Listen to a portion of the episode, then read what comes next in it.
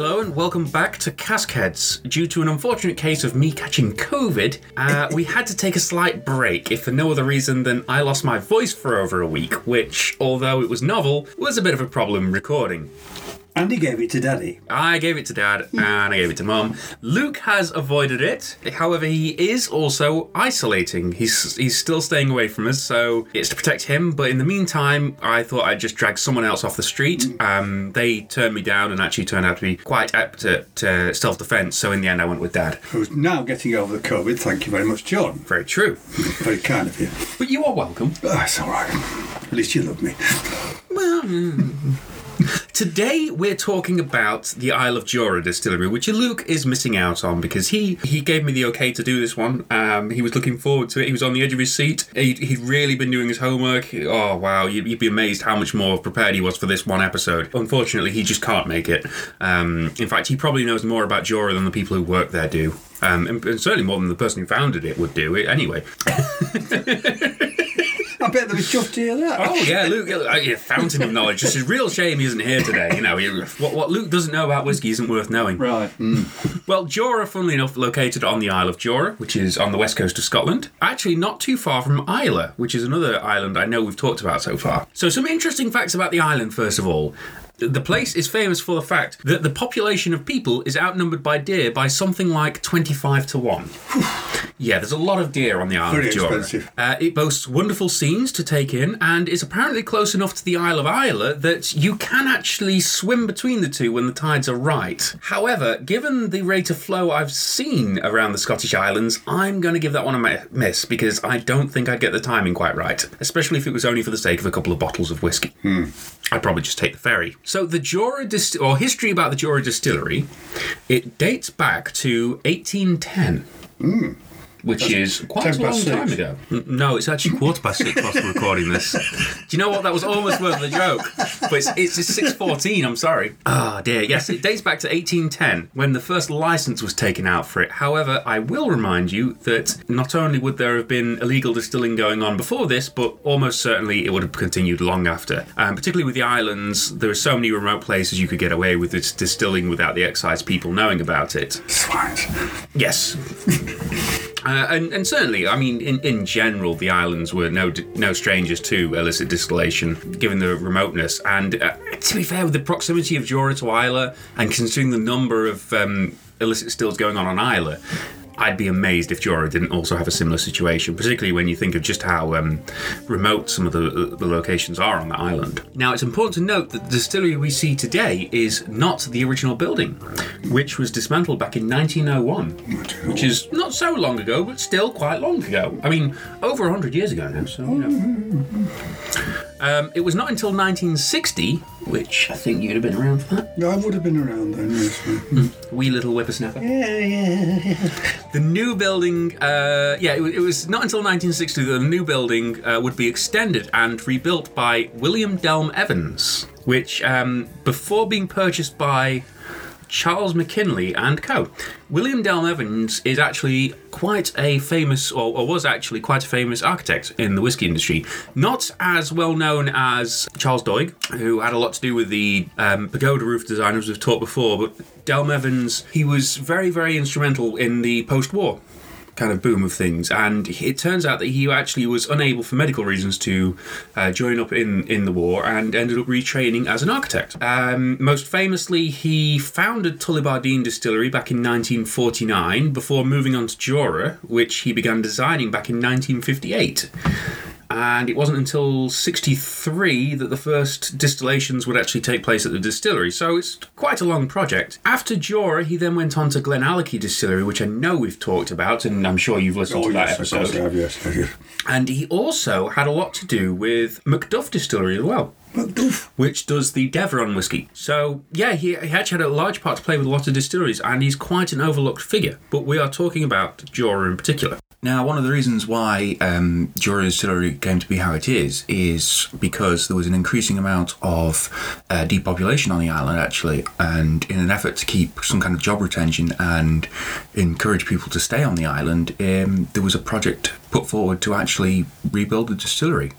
Uh, at one stage, it looked like the population on the island would not be sustainable. Now, it's also worth mentioning with, with the Jura Distillery that because uh, Delmé Evans lived in Herefordshire, um, to cut down the commute to Jura, which is quite a long trip when you think about it by car, because you'd have to drive all the way up and, and then you'd have to have ferries across. Ooh. I think I think it's one...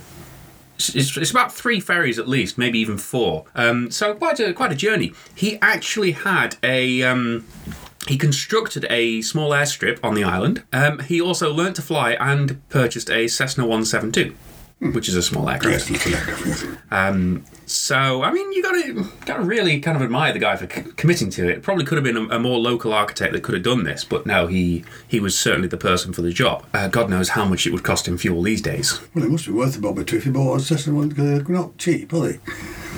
Well, you know, like an airplane.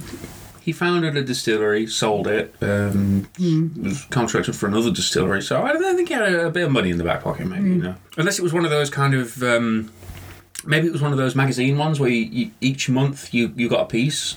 Oh, and yes, you kind of got it that way. Went on, of course. Because if yeah. he's an architect, yeah. he'd be quite good at things. He like would, that. yeah, yeah, yeah, yeah. Well, you have, you have a very expensive way to do it. You it know? is. I've, I've seen these things before. You get a little bit every month, and by the time yeah. you've done, you've paid a fortune for it. Yes, well, enough said on that one. Yeah. Subsequently, in nineteen seventy-nine, two new stills were added, uh, as well as six stainless steel washbacks and a new mash tun, in order to uh, increase capacity, because the demand, even back then, was growing for Jura whiskey. Um, today, Jura Distillery is owned by Whyte and Mackay, who purchased it in nineteen ninety-three. Whyte and Mackay purchased Invergordon Distillers, who owned Jura Distillery, so they got the distillery in it. Whyte and Mackay, Mackay are also known for their, alongside their namesake blend, they are known for Jura, Dalmore, Fettercairn, and Tamnavulin distilleries, which you know all about, of I'm course, sure. Yes, I do, yes. Oh, yes, I'm familiar with them, yeah. Which one's your favourite? Um, it's hard to say, really. I like them all. Mm, that's a good mm. answer, that. It depends mm. what mood yeah, you're yes, in. Yes. Mm. Yeah, just some days you might want something heavier, and other days that's you might right, want something lighter. lighter yeah. So, for instance, if you, wanted, medium, yeah. if you wanted something lighter, which which, which ones are well, that? Well, it's, again, it's personal taste, isn't it? So, back in nineteen ninety-five, given the poor cask management that had been going on at the distillery under the previous owners, Whyte and Mackay actually undertook a large-scale recasking of all the maturing stocks, which is actually a pretty serious thing to do, because not only are you thinking about whiskey or, well, spirit you're producing, you have to find the casks for stuff you already have in your warehouses, organise it into sections where you, you judge the quality, because not all of it would have been bad, but some of it had been overlooked and some of it would be very good. And you have to basically take the time to pour it out into a different cask and then make sure it's maturing the way you want. So it it was a lot of effort, but it paid off in the end. As always, whiskey is a very heavy and intense investment. There's always money being sunk into it. You see, a lot of people, when you, you see the bottle, you think, oh, you know, twelve years, it's not that long or whatever, but you've got to think of the work that's gone into it for those twelve years. Like I say, it's not like you forget about it. You have to be constantly keeping attention, paying attention to those casks, because uh, they're very needy, casks are, yes. Mm-hmm. Definitely younger childs like Luke. When Richard Paterson became involved in the recasking of Jura's maturing stocks, he made the decision to move um, to fresh ex-bourbon barrels, which are a brand new, well, fresh American oak, which only had only held bourbon in it beforehand. And this is particularly for the uh, the buttery floral notes that the barrels can lead towards the uh, spirit maturing, because Jura's a style, actually, and this stems back to um, Delmé Evans's introduction and design of the distillery. He wanted it to be far more like a Highland whiskey than that of the actual nearby island of Islay. He wanted it to be different, because there's no point just having an Islay whiskey on the island next door. There's, why, why would you want that? So he particularly wanted this different style, um, which would be affected by the different climate where it's matured. And one of the big reasons for this is actually because of the wonderful, tall, elegant stills that they have at Jura. It's a very good way to create this lighter spirit. You get a lot more copper reflux going on, and that's what gives you that nice kind of side to it. And when Richard Paterson was trying it, he said that um, some of the cask samples were, were inferior, but when Jura was done well, it was seriously good. It was spectacular whiskey, and it still is today. Richard Paterson, who I know we've talked about, is known as the nose in the industry, because he is regarded as having the best nose in the industry mm. for picking up aromas. And actually, if you get to read his book, Goodness Nose, it's actually a really interesting read about the history of whiskey. I was having a flick through again uh, recently, and I mean, he's spanning from the whole time of when his father was a, a whiskey broker all the way up until he's the head of Whyte and Mackay's stocks. He's got so much uh, history to the to the industry in general, and he's so many like random facts that you just never even heard of half the time. Now, one of the biggest changes most people think of today when we when we're talking about Jura is the new range, which was released back in twenty eighteen, so only, only a few years ago. But it's still a lot of people are very much nostalgic for the older range of, of whiskies they used to do, and it's it certainly has divided opinions. Um, The thing is, the old range, they used to do unpeated, so there was no smoke in there at all, no peatiness. Uh, they did lightly peated, so uh, Jura Superstition, which was one of the most popular whiskies they did, actually. And they did heavily peated as well. Um, and then they had different ages as well. We had these three very contrasting styles coming from the distillery, and a lot of people liked it because when, when it was unpeated, you had that lovely light kind of buttery side, like I was saying, and then you had these different varying degrees to, to build up on. And, and so there was usually a whisky to appeal to most people. Um, however, in twenty eighteen, they actually kind of like scrapped that range in favour of what we see today. And all the whiskies from Jura are lightly peated, a little bit less than Superstition, but not by much. It's very similar. Um, and now the difference comes down to quite often the age and also the casks they've used. The reason, I think the reason why they did it was to kind of bring this conformity to, to the range, to give you this consistency so you knew what you were getting every time. There's, you have the base Jura spirit and then they showcase what they can do with it, which arguably they, they were doing before, but I think they just wanted to have this one definitive point to work from. Well, they could have repeated, couldn't they? That's bad. Sorry. Oh, that's bad. Sorry. Sorry. So the thing is, like I say, they always use first fill American oak casks, as was introduced with the recasking. Um, and then they go down to the finishing sections where they use lots of sherry casks as well as different wine casks as well, actually, in the range. Now, the core range from the distillery includes, beginning with Journey, which is entirely matured in ex-bourbon casks. This is a seriously light kind of vanilla-y whiskey with... Uh, um, I always think of it as got a little bit of a honeyness, which I find with a lot of the Jura spirit. It has that sweetness to it. Um, and also a, a lovely kind of floral note. The ten-year-old is basically a lot like Journey, but it's then further matured in Oloroso sherry casks from Jerez, which, um, as you know, is, is a part of Spain. Oh, oh yes, yes, yes. Are you also familiar with the Golden Triangle?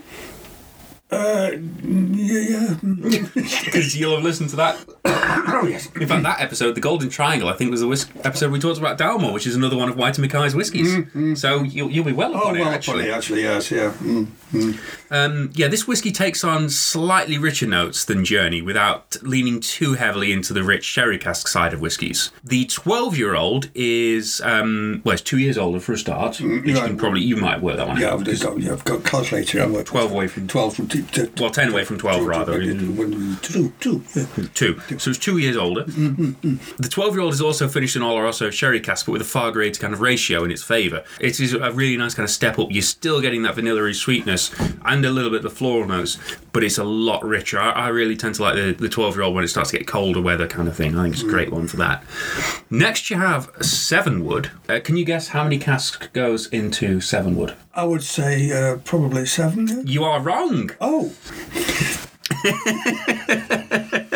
Now, after maturing it in the ex-bourbon casks, which is how they all begin life, uh, it's transferred into six different varieties of virgin oak, mm-hmm. which is brand new casks that they're holding whiskey before, as you well know, um, all from different regions in France, and you get this lovely balance of variety flavours. I always find there's a lovely bit more spice to the background. Uh, really is a nice oaky kind of side. Mm-hmm. And nosing the bottle, I, I always do think a little bit of like fresh cut wood, actually. Um, so yeah, turns out there were seven casks in Sevenwood, but uh, good to keep keep you on the toes sometimes. Oh, yes, you know yes. what I mean. Mm-hmm, mm-hmm. Next, we have the eighteen-year-old, which is eighteen years old. Well done. Mm. Now I'm just going to glance over the eighteen because that's the one we're actually trying today. Um, followed up by the twenty-one-year-old, which is uh, a bit older than the one. That's without a drop of whiskey. So we were three years older? Yeah. No, I was thinking it was, yes, it was twelve, yes, that's right, yes. So it'd be, uh, three years older than the eighteen. Older than so. the eighteen, yeah, that's right. Mm, mm, mm, mm. But also twenty-one is quite opposite to twelve, if you think about it. Mm, um, the twenty-one-year-old is actually finished in virgin American white oak, um, but... You see, the, the thing is, they haven't done it for too long to still give it the balance, because after twenty-one years, you don't want to overwhelm the spirit. It's it's actually very fruity if you get a chance to try the twenty-one. Uh, and I also think it's a little bit nutty. Bit like, um, it's similar to, although it's, it's older than, I always think it's a bit similar to things like Knock and Do. I always find they have a similar kind of side to things. I should also mention that they recently added a brand new uh, one to the range, which is the fourteen-year-old, and that is finished in um, rye casks, which is another American whiskey style, and that's a lot spicier because you've got the rye whiskey influence, as well as several limited releases which are available to the uh, travel retail or duty-free. So if you're in airports, you will quite often see a Jura that you cannot get in normal shops. But we are talking about the eighteen-year-old today, which we discussed was... eighteen years old. Well done. Mm-hmm. Always got to make a good cork noise, otherwise we have to redo it. Yeah. Mm. So the eighteen-year-old is matured in American oak barrels first, as we were discussing, before being finished in ex-Bordeaux red wine barriques. As you can imagine, ex-Bordeaux red wine is, funnily enough, uh, quite a fruity wine. So it really does come across nicely. Now, I mean, looking at the colour, it's got quite a dark side to it.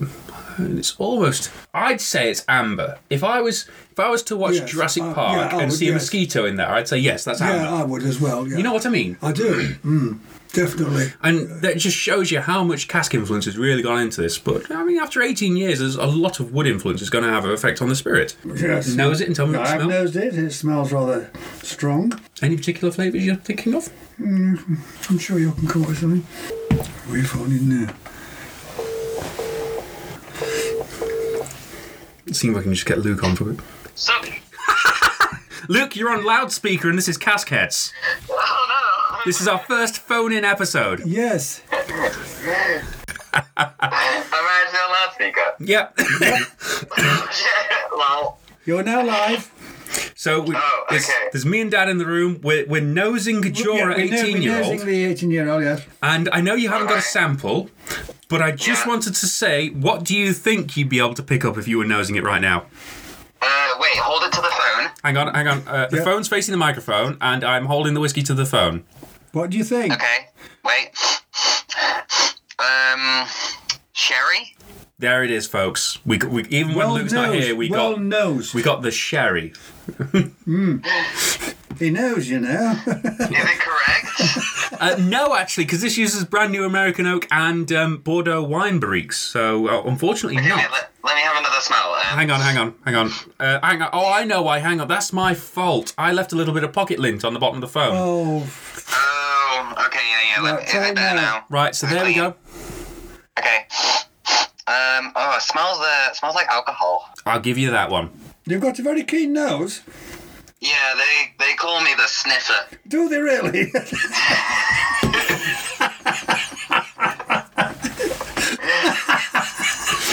I have no idea how this is going to sound on the microphone. I think we better gloss that one over, pal. All right. Is that everything you need to move on? I think yeah, I'll, I'll let you go, Luke. I'll, I'll catch up in a bit. All right, bye. I'll give you a ring a bit later on, Luke. See you. Okay, bye. Bye. Bye. So there we have it. Even when Luke's isolating, we can still get his official take on mm. things. So did you pick up any uh, interesting notes? Well, I've obviously, yes, a little bit of sherry there, yeah. Mm. Mm. Mm. Uses American oak and red wine barrique, so where's the sherry coming in? Well, I don't know, you said it smelled of sherry. That's just an ongoing joke, as you well know, because you've, as you well know, because you've listened to all our episodes. Okay, yes, I have. Yes, I haven't listened, yes. Mm. I mean, on the nose. I mean, are we allowed to taste this now, or what? Yeah, by all means. Mm. It's a lovely bit of fruit. Um, certainly, I would, I think it's kind of like down the berry side, a little bit raspberry, maybe. Oh, that's a key note, mate. Well, it's bottled at forty-four percent, so you know. It's more than your Listerine. A little bit, almost almost caramelly sweetness to it. It's it's kind of like tomatin in that way, but obviously with the smokiness in the background. Now, you see on the taste, like you say, forty-four percent, it does come through, but when you're dealing with eighteen-year-old whiskey plus, you want that bit more alcohol to carry it through, otherwise you can dilute too, mo- too mm. many of the flavours. I mean, there's a, a lot going on in there. There really is. You get that nice bit of oakiness just on the finish alongside the smoke, but there's at the start there's a, a very gentle kind of still vanilla-y side to it. And I do agree, it, it is far more like a Highland in many ways than than uh, particularly like the Islay whiskies. Um, and, and even things like Talisca from Skye, I would say, is, is heavier than Jura in a lot of ways. Any? Uh, oh, we should do Luke's next favourite section. What's that? Five facts. Five things you've learned in this episode. Five things I've learned. Right. I will turn off the notes, you can't cheat, because well, Luke cheats all obviously the time. About the Golden Triangle, which I was very impressed about. But you knew about that already, uh, yes, obviously. Yes, yes, yes, because he used to play in the Philharmonic Orchestra in uh, the Royal Observatory.